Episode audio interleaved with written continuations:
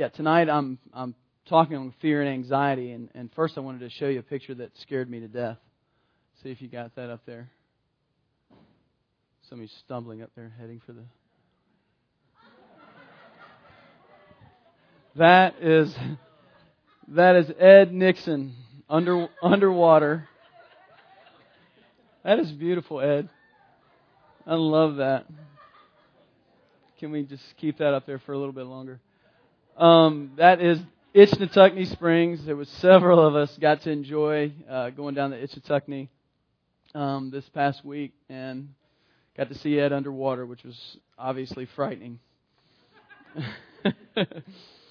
um, a few weeks ago, you can take that off now because nobody's going to stop looking at it. Um, a, a uh, few, uh, actually, a month or so ago, I went to Costa Rica with my uh, with my wife, and I have a dear friend there um, named Spencer, and we always like to kind of have little melees on theology and talk about certain things. And, and we got to the end of a night and of disagreement. It was healthy disagreement, but it was disagreement. And he said, "Do this for me." He said, "Do the red letter challenge." I said, "Well, what's that, dude?" And he said, "Go through the New Testament and just read the red letters."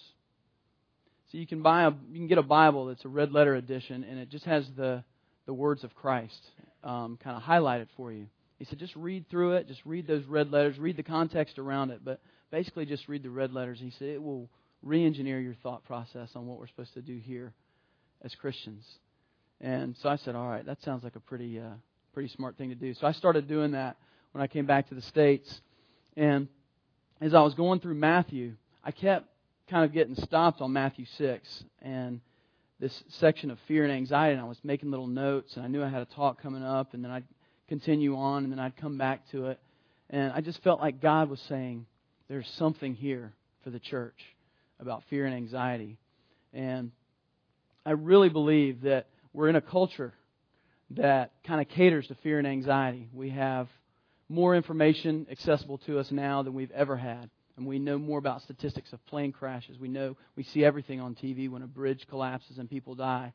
When uh, just anything that you see, we've got antibacterial soap, everything. And I started doing a little bit of research, shockingly enough, and I uh, looked up phobias on the internet and kind of laughed at the the enormity of the list of phobias and knowing that it's just grown year after year. And I've just got a sampling of some of the phobias and some of the ones that I thought were pointed and some that were kind of funny. Um, the first one on my list here is ablutophobia. It's fear of washing or bathing. Don't think I want to hang out with anybody with ablutophobia. This one is is a, is a good one. It's alektorophobia, fear of chickens. Yeah, this uh, there's the one right under that is allodoxophobia. I think I have this one. It's fear of opinions, which I don't want any of those. This is, I think, my personal favorite. It's Anglophobia. It's fear of England or the English culture or anyone from England. So, if you've got that phobia, you you probably uh, wouldn't be comfortable here. We have a few English people on staff. The next one's angrophobia. I think I've caused some people to have that. Fear of anger or becoming angry. Um, I know several people in here have this one. Anna, wait, anuptophobia. Fear of staying single forever. and this one is ridiculous. It's so long, I don't even know if I can pronounce it. Um, arachibutyrophobia. This is fear of peanut butter sticking to the roof of your mouth. I mean, what the heck is that?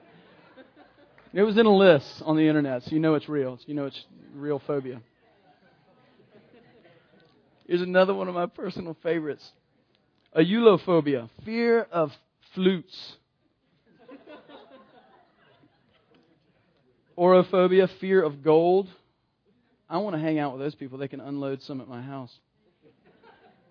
Autodysomophobia, fear of one that has a vile odor. I guess that kind of would go with the ablutophobia. People that are fearful of washing and bathing don't want to get those people together.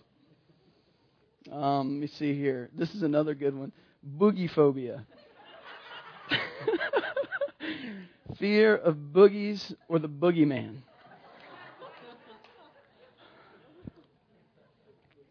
Um, yeah, it keeps on coming. Uh, what do we got here? Ecclesiophobia, fear of church. I think we talked a little bit about that. I think there's a lot of people with that fear. I think people have that and don't make their way in here because they have a lot of misconceptions about church. I know many, many of you have this one. It's called ergophobia. It's fear of work. We've got some of that. If you come into our office, you might think a lot of us have that at River City.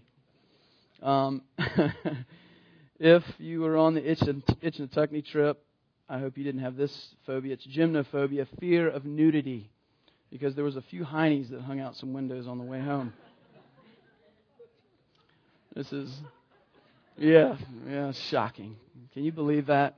River City Church College students, imagine that. If you uh, if you had this phobia, you've probably already left. It's homilophobia, fear of sermons. Yeah. And if you uh, have been sweating through this entire first portion of this talk and this list of phobias, you've got phobophobia, which is fear of phobias.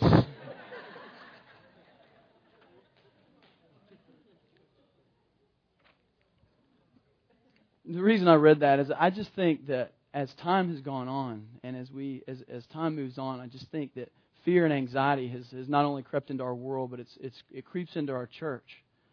And I think we, we live with it and we think that this is something that we're supposed to live with. And, and we're not. We're not meant to live with fear and anxiety. I think about um, growing up in the 80s and the difference in the way things were back then. And even car seats. I, my parents never put me in a car seat. There was no such thing. They just threw a mattress in the back of the Wally wagon and we just kind of rolled around back there. I mean, there was no fear of car accident. You know, there, there was, but I mean, they, they just didn't have car seats. And now there's you got the the mom, you know, buckling the deal and double looping. I mean, if they look at my car, they get all mad. They're like, you got to hook the deal on this, and you got to put this over. Oh, you didn't do one of those. You got to put this over here, and we bolt them down in there now. And th- this is how we rolled in the 80s. There's, I've got a picture of something called before you put it up there. It's called a jart. It's a lawn dart. Anybody? Do anybody remember these?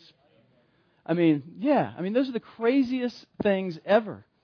I mean, you would never have a lawn dart today. It was like a dart. It was about this big, had a big iron metal tip. And it was like horseshoes on steroids. You'd have these big hula hoops at the end of the yard. You'd have your homies over here, and, you, and you'd be over here, and you'd take these darts and whoosh, sling it in the air and just hope that somebody didn't end up with one of them in their back, you know. But I've got a picture here that kind of demonstrates what would have happened. That is actually a picture. Yeah, that was me. But yeah, that's a lawn dart. But yeah, that's how we rolled in the 80s. And, and now we're just everything with statistics and all the things that we know about, just fear and anxiety creeps in. And many of us in here, you know, we're coming up on a new semester if you're in college.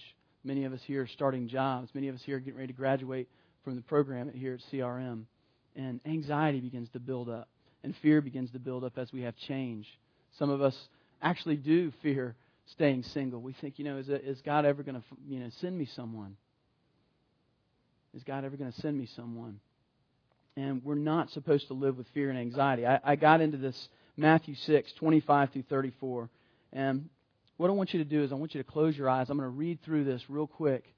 Um, and just listen to what, what Jesus says about fear and anxiety so we know that we are not meant to live and deal with fear and anxiety. Therefore, I tell you, do not be anxious about your life, what you will eat, what you will drink, nor about your body, what you will put on. Is not life more than food, and the body more than clothing? Look at the birds of the air. They, they neither sow nor reap nor gather in barns, yet your heavenly Father feeds them. Are you not of more value than they? And which of you, by being anxious, can add a single hour to his lifespan? And why are you anxious about your clothing? Consider the lilies of the field, how they grow. They neither toil nor spin. Yet I tell you, even Solomon in all his glory was not arrayed like one of these. But if God so clothes the grass of the field, which today is alive and tomorrow is thrown into the oven, will he not much more clothe you? O you of little faith! Therefore, do not be anxious, saying, What shall we eat? What shall we drink? What shall we wear? For the Gentiles seek after these things, and your heavenly Father knows that you need them all. But seek first the kingdom of God and his righteousness, and all these things will be added unto you. You can open your eyes.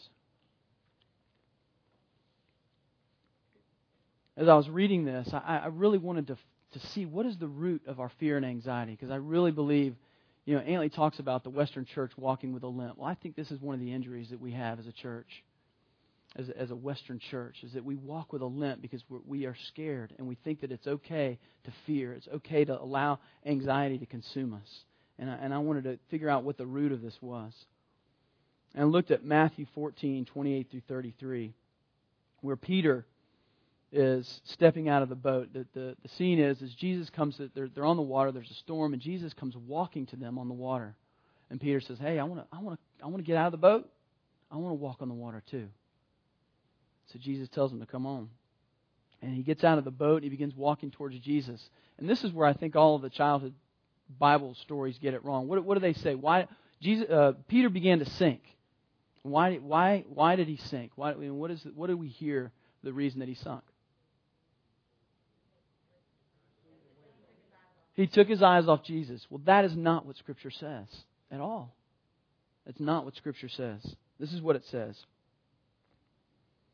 Let me see. This is what it says. I better find it.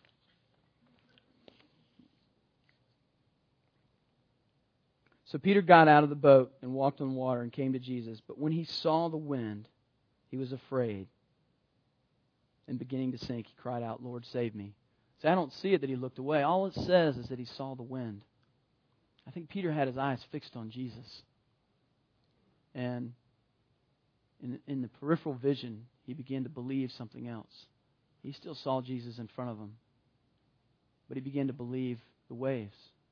He began to believe the wind, and he stopped believing Jesus, who was right in front of him. I believe that fear and anxiety is rooted in unbelief.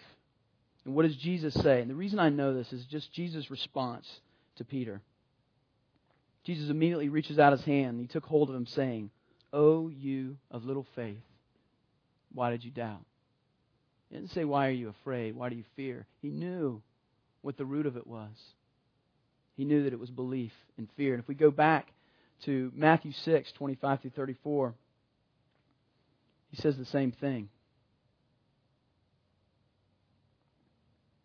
Says, Will he not much more clothe you? And then he says, O you of little faith, therefore do not be anxious. It's all about unbelief. It's all about us stopping something. You know, all of a sudden we're choosing something. Because fear and anxiety is going to come. I mean, there's things in our lives that are going to come, and we're going to be fearful. We're going to get scared. But it's how we respond. Are we, are we all of a sudden going to stop believing who God is and who He says He is? Another thing I, I was curious about is, is, you know, what is how does God view unbelief? You know, is unbelief this awful thing if we start to lose fear? And the bad news is, is it's, it's not a great thing for us not to believe. We know this great and wonderful God in front of us. And I was directed to this verse or this, this passage in Hebrews, Hebrews 3, where, where Paul, or we, we believe Paul wrote Hebrews, talks about the evil of unbelief. And then he makes reference to the Israelites that died in the wilderness because of their unbelief. A generation had to pass before they moved into the promised land because of their unbelief, because they didn't have faith, because they became afraid of what they saw on the other side, because of their fear. I think we, we think of the promised land, we think of heaven immediately. I, I, I believe it's the kingdom. I believe when we, when we choose to not believe, to not believe Jesus in front of us, and we begin to believe the wind and the waves, and we begin to let fear consume us, that we're not going to experience the kingdom the way God wants us to, and we're going to walk with a limp.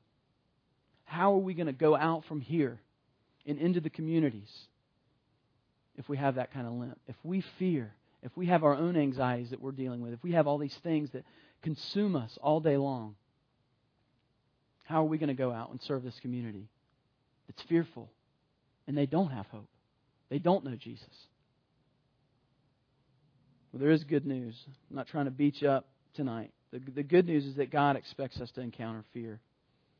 In Psalm 56 3 he says, it reads, When I'm afraid, I put my trust in thee. It doesn't say, You won't ever be afraid. It says, When I'm afraid. 1 Peter 5 7 says, Cast all your anxieties on him. It doesn't say you won't ever have anxiety. So we know God knows that it will come. It's just how we respond. And do we begin to not believe? And how do we defeat fear and anxiety? Well, we do it with God's Word and with the power of the Holy Spirit.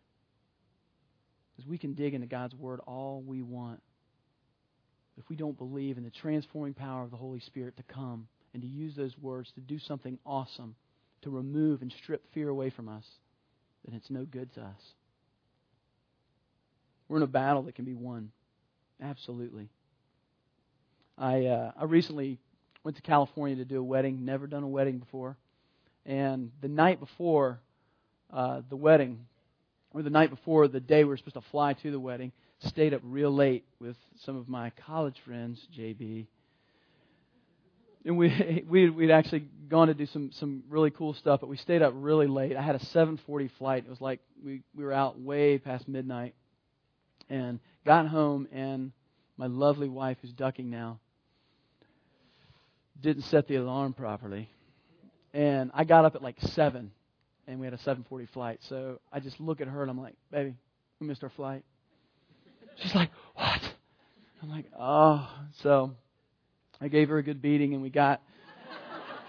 just kidding. I never beat my wife unless she gets out of order. Um, no, but I jumped on the internet and looked, and flights were full to California. I'm like, oh my goodness! I had to be sworn in on Friday afternoon, and the Santa Barbara courthouse closed at 4:30, and the lady said, "There's no exceptions. We don't play around with this. We close at four. We're going home. It's Friday." And so I got a flight that gave us this tiny, tiny window to get to Los Angeles. My friend was going to drive us up to Santa Barbara. I don't know if you know anything about California, but the traffic is heinous. It's really, really bad. So we get a flight. We get there. It, it's sh- shockingly on time. We uh, get out of the airport and we get in the car. And one thing I know about my friend, I've known him for 25 years, is that that joker can drive. He can drive amazing. I mean, he is, he loves, he's kind of an anomaly. He's an artist in California, but he loves, loves, loves NASCAR. And, yeah, isn't that weird? It's like a train wreck, man. But he, uh, I know he can drive. And sure enough, we get in his car, and he's he's he's on the 101, and he's weaving and bobbing. Traffic is awful. He'll, he'll like we'd get up to an exit, and he would get over into the exit lane, and he'd go like 110 miles an hour and pass like 300 cars, and then he'd get back over and weave. And he did, it with like this real calm like face. You know, he's sitting there. All I, I was behind him, so all I saw was the back of his head, and occasionally he would just make little comments like "Get off my road," real calmly, as he passed people his mom was in the car with us and she's panicking and just rattling off like this his his bride to be was surprisingly calm. I was really calm because I knew my friend George very well. I, I, I knew that he could drive, and I knew that he was going to get us there. I knew that he was going to get us through traffic. I knew that that road, even though it was crazy, we were speeding, going, you know, Mach 10, that that he was going to get us there. And the reason that we should know that God can get us there and weave us through uncertain waters is because we know Him from His Word. And we know Him from His promises. We know Him from what He says and the way that He just wraps His arms around us with the promises that we see in Scripture. One of the ones I hold on to um, when I think about fear and is, is, is, is I'm going through just a, a highway that's uncertain and speeding through is Isaiah 41:10. As you're thinking about a new semester, or a new job, Fear not, for I am with you. Be not dismayed, for I am your God. I will strengthen you. I will help you. I will uphold you with my righteous hand. When you're weak, when you don't feel strong, 2 Corinthians 12:9. But he said to me, "My grace is sufficient for you." When you're up on a, a decision, something that you have to make, and it's just weighing down on you. Psalm 32:8 says, "I will instruct you and teach you in the way that you should go." I will counsel you with my eye upon you. Philippians 1 6, when you feel like you're failing as a believer and as a Christian. And I am sure of this, that he who began a good work in you will bring it to completion at the day of Jesus Christ. See, we've got to hold on to the scripture. We've got to just depend and expect the Holy Spirit to show up and remove fear.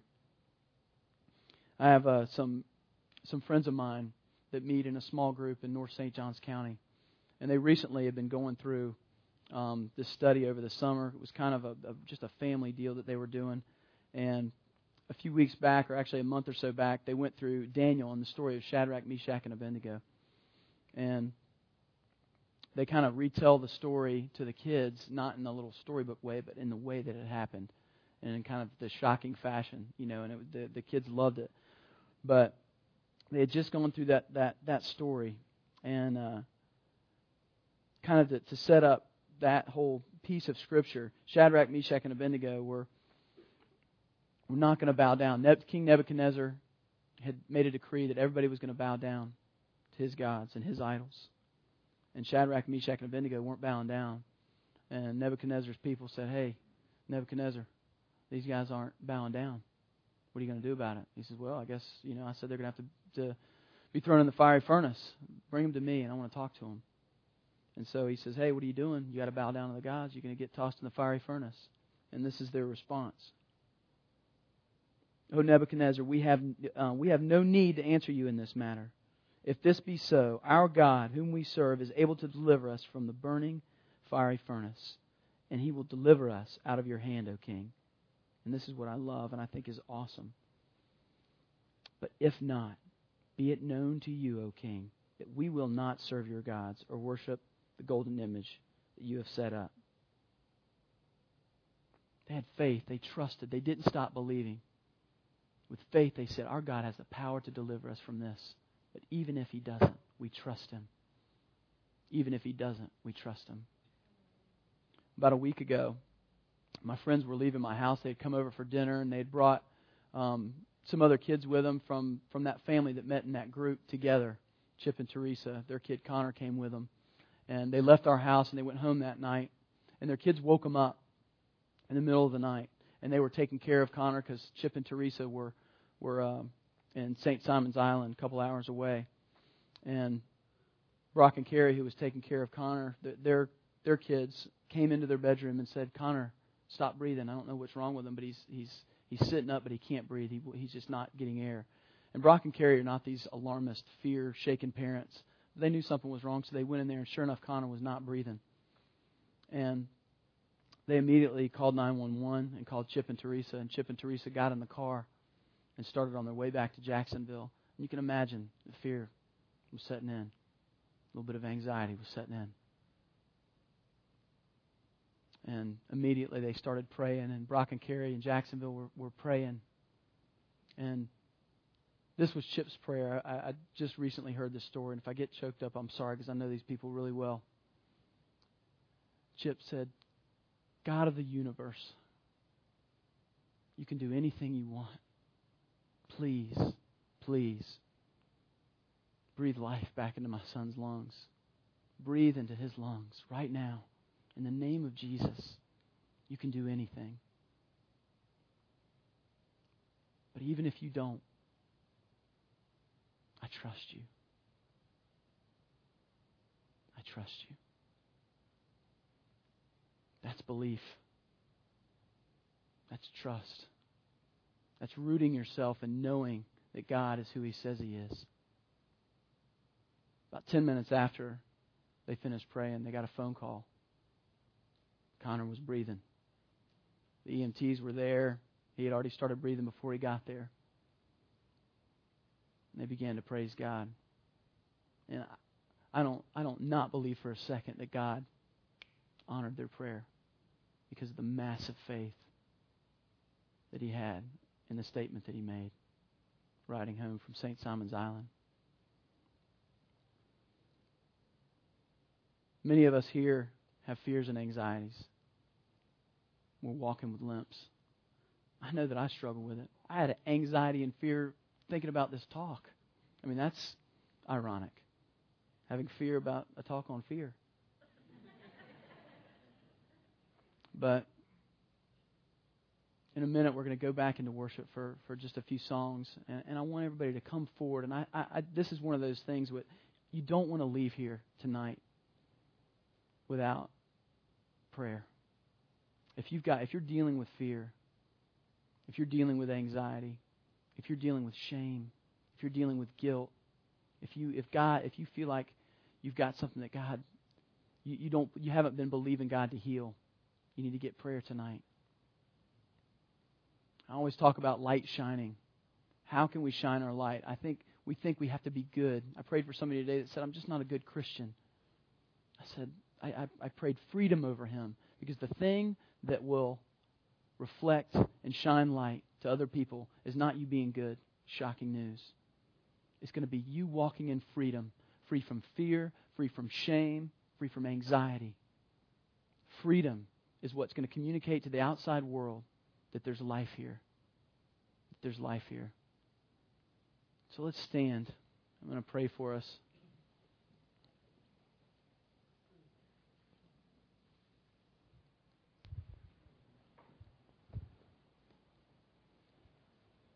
Dear Heavenly Father, I just thank you and praise you just for just for the life that you give.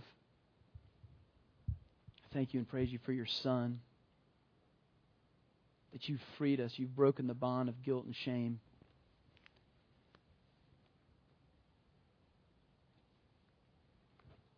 God, I just pray tonight that you come, that your Holy Spirit comes and falls on this place.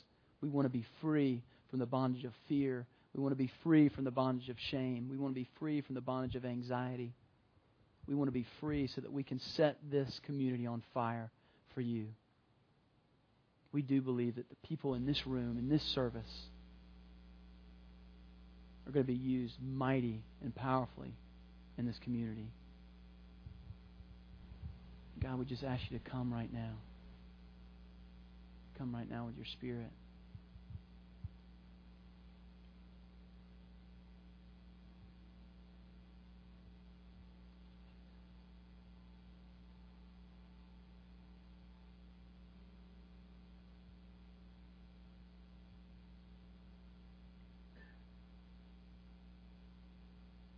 As we go into worship, just be thinking about the burdens that you have. We're going to go straight from worship straight into ministry. Like I say, you don't want to leave here tonight carrying those burdens. The word that I kept hearing tonight over and over again in my head and spoken was freedom. It was freedom. Just don't leave here tonight without asking for the Holy Spirit to come and release that.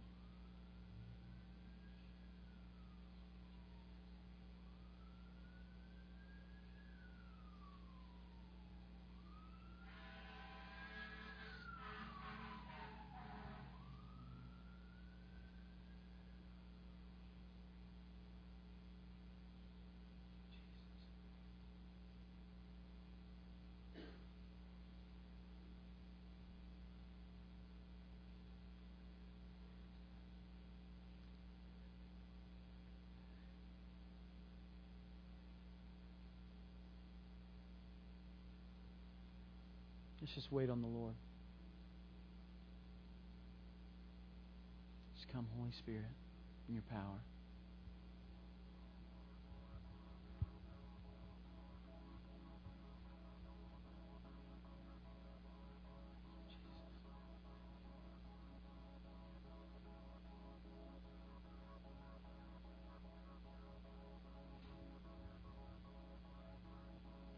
We're just going to move into a time of prayer instead of going back into worship. They're going to be singing worship songs, kind of in the backdrop. But just, uh, you know, not every service is the same, and we feel like God really.